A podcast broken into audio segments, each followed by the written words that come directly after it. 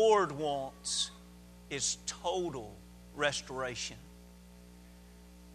Tonight, we're going to really look through three different passages, and the reason we're doing three is because it will kind of tie in several of the readings that we've had lately and help us kind of see how uh, the chronological order of the Bible maybe would help us to understand the Old Testament better. But underlying in all of this will be the application of restoration and how important it is for us to have total restoration. And what I want to remind us of as we begin this lesson is that it's probably very possible that as we study this that it will test all of our hearts to say am i totally dedicated to god god's people have done a good job through the years of only being a pretense of dedication a pretense of restoration and it never lasted and it was never what god wanted as we look to Second kings and this will take you back in your memory of what we've read recently, and we read it most recently out of Second Chronicles, as the stories are recorded twice there in Kings and Chronicles. And it's what we studied together as a church family last Sunday morning. Do you remember Josiah?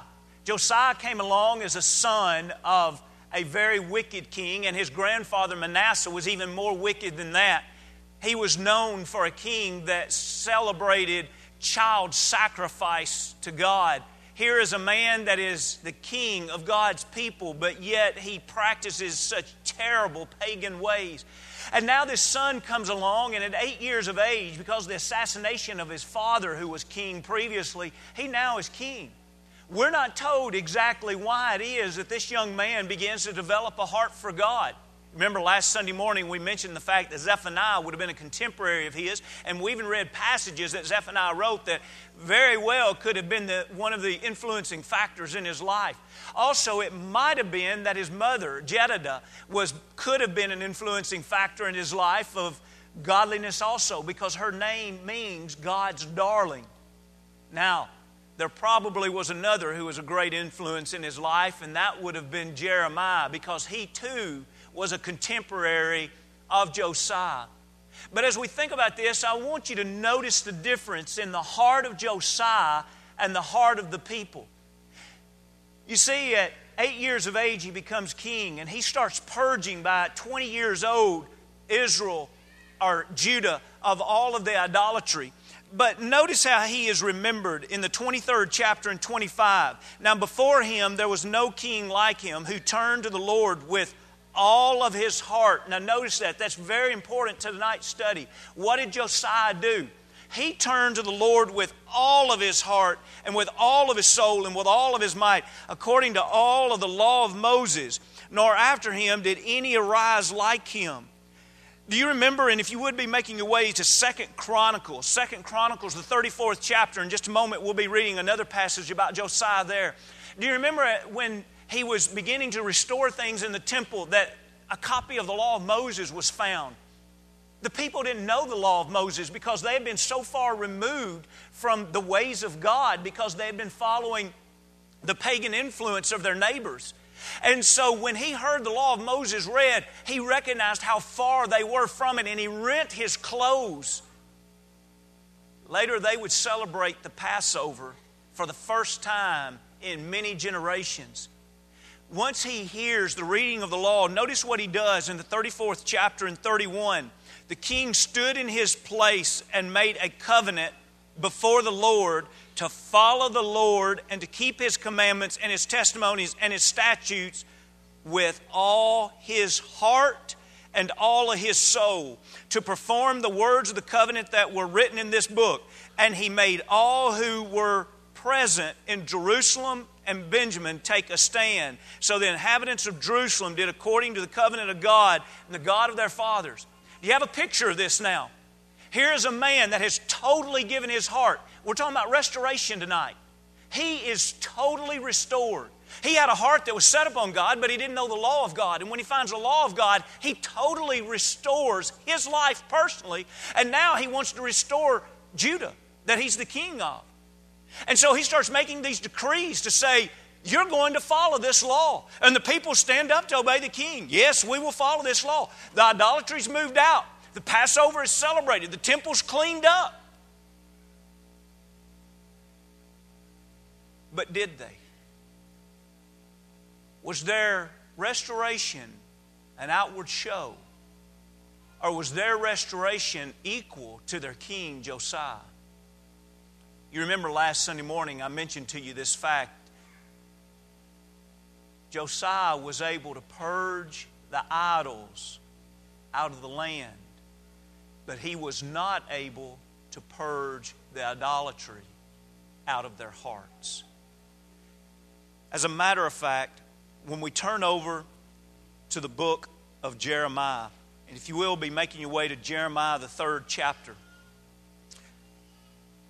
Jeremiah was a prophet who prophesied before the days of Josiah, and he prophesied all the way into the exile when the small remnant was taken over by Babylon, Babylon and taken into Babylonian captivity. As we think about what Jeremiah would say at this point, it's interesting that he dates the fact, because Jeremiah would actually be a prophet during several kings. But notice how this is particularly dated in the third chapter in verse 6. The Lord said also to me, In the days of Josiah the king, have you seen what backsliding Israel has done? She has gone up on every high mountain and under every green tree and has played the harlot.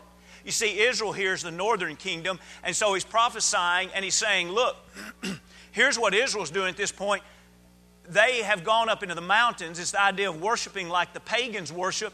And they have, in other words, they've been unfaithful to God. They played the role of the harlot.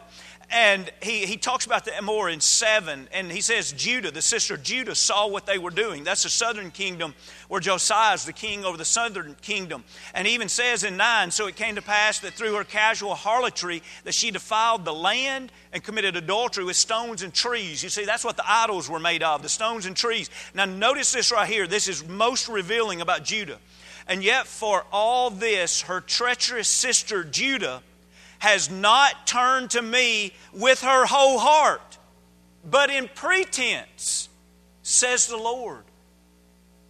When we read through the record in Kings and Chronicles of Josiah, that's not revealed to us.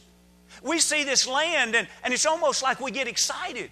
Look, here is a king who finally is a great king. He's a godly king. He's going to purge the land. And now he's commanded the people that they too should turn their heart over to God. And it appears that they turn their heart over to God.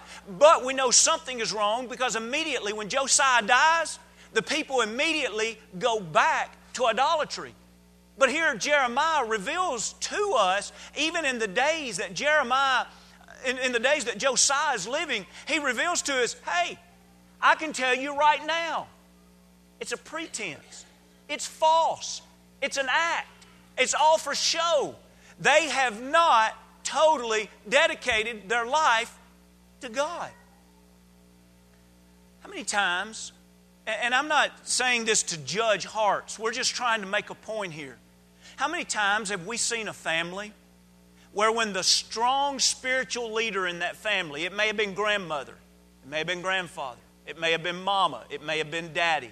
But when the strong spiritual leader in that family passes away, those people that once were there three times a week and they were involved in a lot of things, over the next few months and years, they start trickling away, and before long, you don't see hardly anybody in that family anymore dedicated to God. Now, friends, I'm not trying to judge their hearts. I'm just saying, in an illustration like this, this is exactly what we see of Judah. Here was a king that was a strong spiritual leader. He loved God with all of his heart. He was going to purge the idolatry out of his land. He was begging the people, You join me in this. And in pretense, they did. They put on a good show. I would guess that you probably could have gone up to some of them individually and said, Hey, are you wholly devoted to God? And during that time, they most likely would have said, Yes.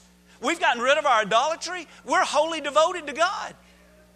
But you know what? God knew the depths of their heart.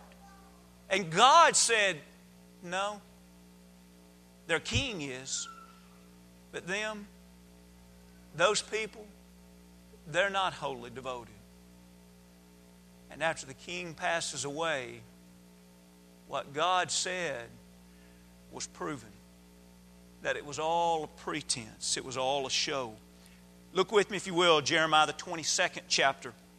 This is right after Jeremiah, the 22nd chapter. This would be after Josiah passes away. 18th chapter, Jeremiah 22, kind of gives you a timeline there. In 18, that's where Jehoiakim, the son of Josiah, becomes the king of Judah. And for time's sake, he starts writing about this. We're going to skip down to 21 and notice the proof here, what the people do. He says, I spoke to you in your prosperity. This is in 21. In other words, when things were going good, God said, I came and I spoke to you at that time. But you said, I will not hear. This has been your manner from your youth that you did not obey my voice. Here are the people that, if you would have gone to them and, and watched as another person on the outside, we might have looked at those people and said, you know what? And in their youth, they were faithful because Josiah reigned for 25 years and he really cleaned the place up. And there was more than a decade and almost two decades that, that he had removed uh, the idolatrous ways out of the land. And so I know that when these people were young, they were followers of God. And God writes and says, I can tell you that from your youth, not obeyed me. God's pulling back the surface. He's pulling back their religion and He's showing us their heart.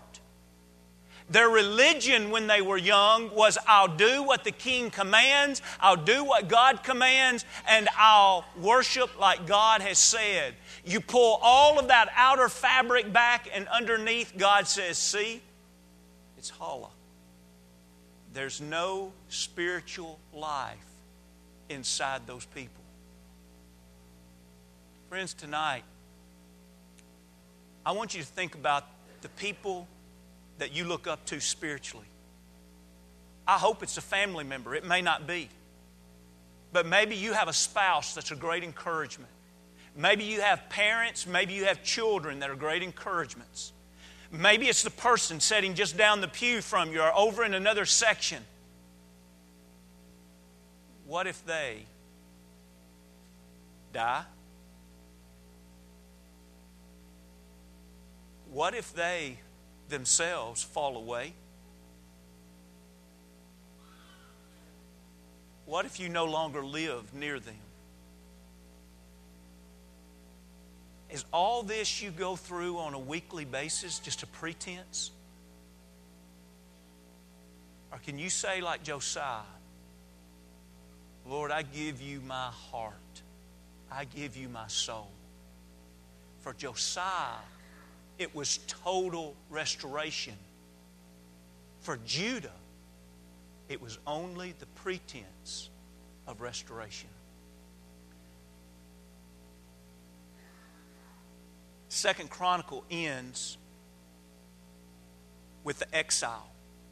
Babylon comes in and takes over because the people stop serving God, God stopped protecting them, and we go into 70 years of exile. You remember the story of Daniel? Those stories took place during the times of exile.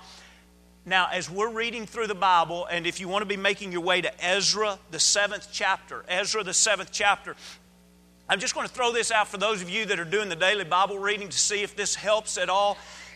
Right now, we're coming to the end of the history of the New Testament. Now, if we're not accustomed to the chronological order of the Bible, you may say, now, wait a minute, we're not even halfway through the Old Testament. How is it that we're coming to the end of Old Testament history? When we get to Ezra, Nehemiah, and Esther, those are the last three books. If you were to put the books of the Old Testament, beginning at Genesis, and get to Ezra, Nehemiah, and Esther, right there's the end. That is the end of Old Testament history.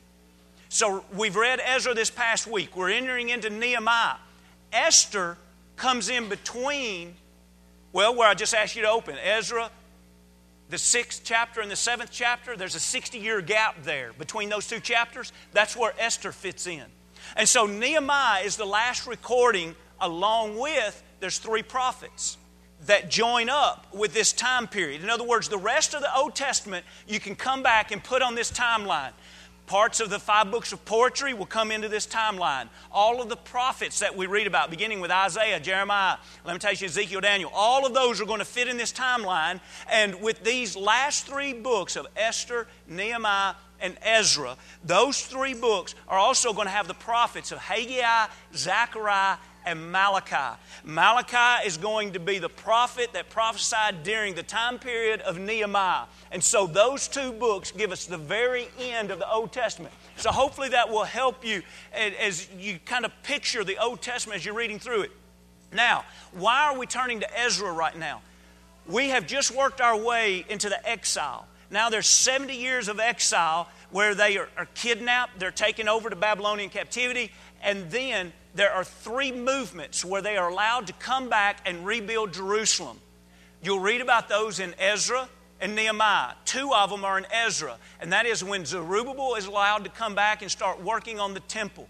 Halfway through the book, you'll start reading about Ezra allowing to be allowing to return, and he brings back a following with him, and they start restoring more of uh, the, the worship. It's already been restored to a degree. He continues to work on that, and we're about to read some of this in just a moment, where he urges the people to come back to total restoration. And then Nehemiah is going to come back because he hears that the wall has not been built back, and he's going to come back and build back the wall. That building back from the temple to the wall is about 90 something years. And then that's the end that we have recorded in the Bible. There's 400 years of silence, and then the New Testament begins. Now, what are we studying tonight? As we study this, we're also studying about restoration. Notice the difference in Josiah and then the people. Now, let's study for just a few moments Ezra, and notice the difference in Ezra and the people. Ezra is another example of a man who had totally restored his life. Look in the seventh chapter. You see in verse 6, in the middle of verse 6, he was a skilled scribe. He was one who loved the Word of God. Some say that they believe that Ezra was the one who wrote Psalm 119. Remember, that's the longest chapter in the Bible, and that's that beautiful chapter about the Word of God. He is a man who definitely loved the Word of God. Notice what he did in verse 10. We're thinking about restoration. For Ezra had prepared his heart. Now, now think about that phrase for just a moment. What, how do you prepare your heart? Probably through meditation, probably through prayer, probably being very focused, very intentional. He had prepared his heart for what? Number one, to seek the law of the Lord. Number two, and to do it. And number three, and to teach statutes and ordinances in Israel. So here's a man that now he's being allowed to go back and to help build back Jerusalem and help restore that city. And he says, Oh, this is what I've prepared my heart to do. This is what I want to do. Number one, I want to seek the law of Moses. I want to learn it. Number two, I want to live it. Remember this morning we talked about you take truth and you hold it close? He wants to seek truth. Remember the breastplate of righteousness is when you live the truth? He's saying, I want to seek it, I want to live it. And then you remember the preparation of your feet for spreading the gospel? And what he say he wanted to do? He said, I want to go out and teach it. Three of the armor are mentioned right here in this one verse where Ezra is totally dedicated to God. His life is wholly restored to God. But the people, on the other hand, look in the ninth chapter. If you have chapter headings in your Bible, your chapter heading probably says something about intermarriages with pagans. And you just want to shake your head. This was all of the problem that destroyed Judah. They went into exile as slaves, and finally they're allowed to come back. And they've only been back a few decades, and when he comes back, what does he find? They're already doing the very same thing that destroyed them.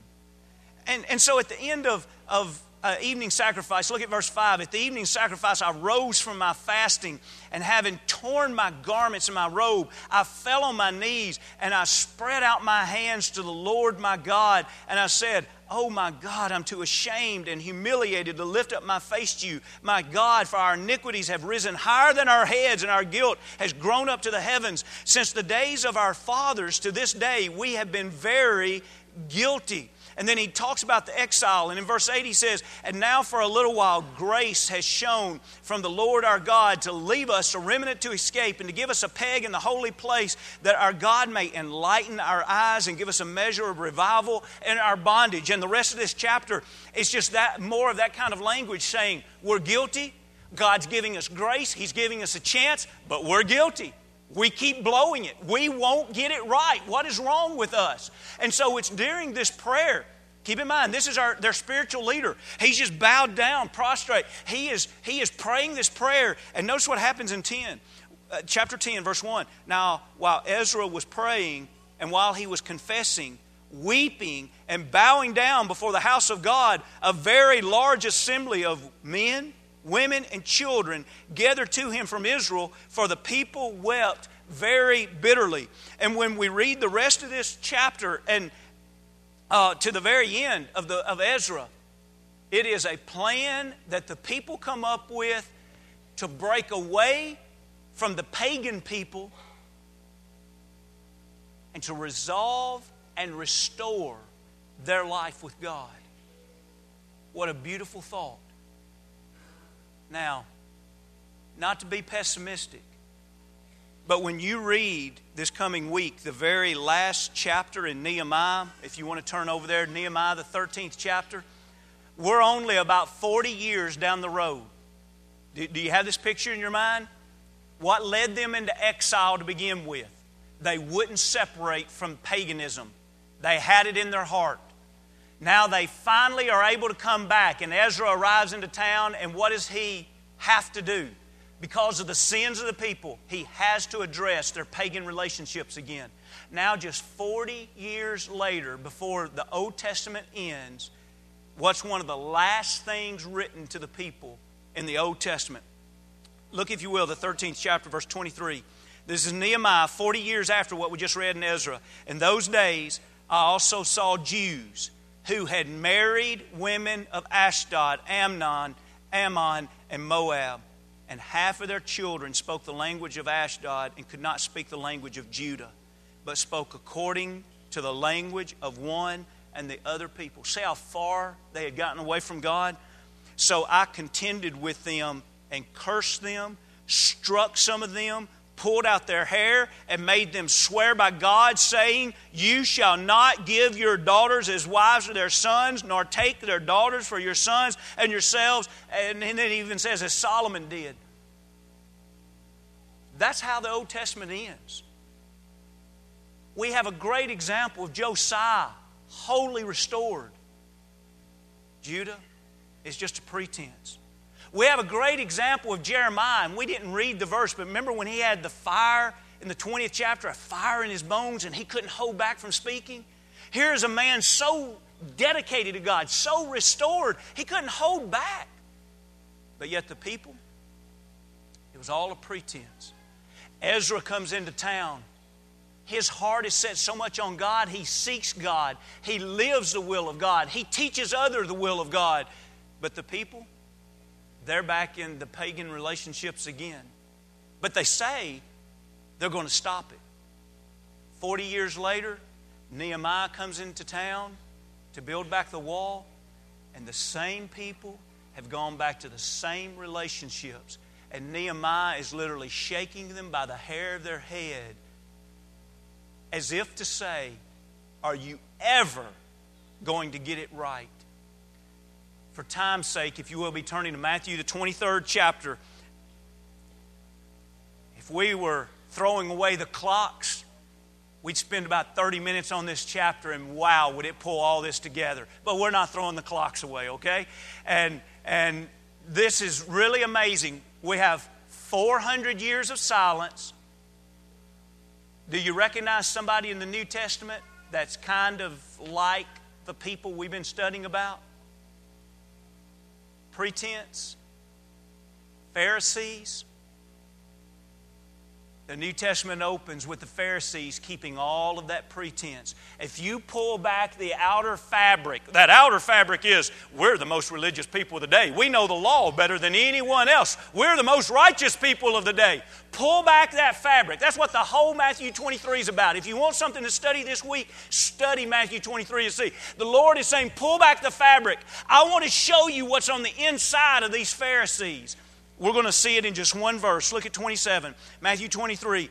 Woe to you, scribes and Pharisees, hypocrites, for you are like whitewashed tombs, which indeed appear beautiful outwardly, but inside are full of dead men's bones and all uncleanliness. Friends, let's not stand up here as we study this and point a finger at the Pharisees. Let's point a finger at us and let's ask ourselves Do I appear righteous on the outside? Do I appear to be someone who loves the law of God and wants to serve God?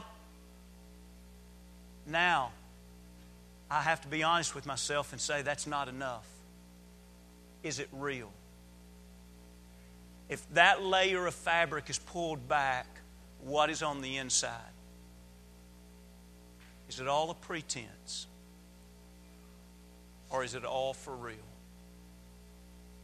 Can I say this evening, no matter what happens, God, I'm wholly dedicated to you.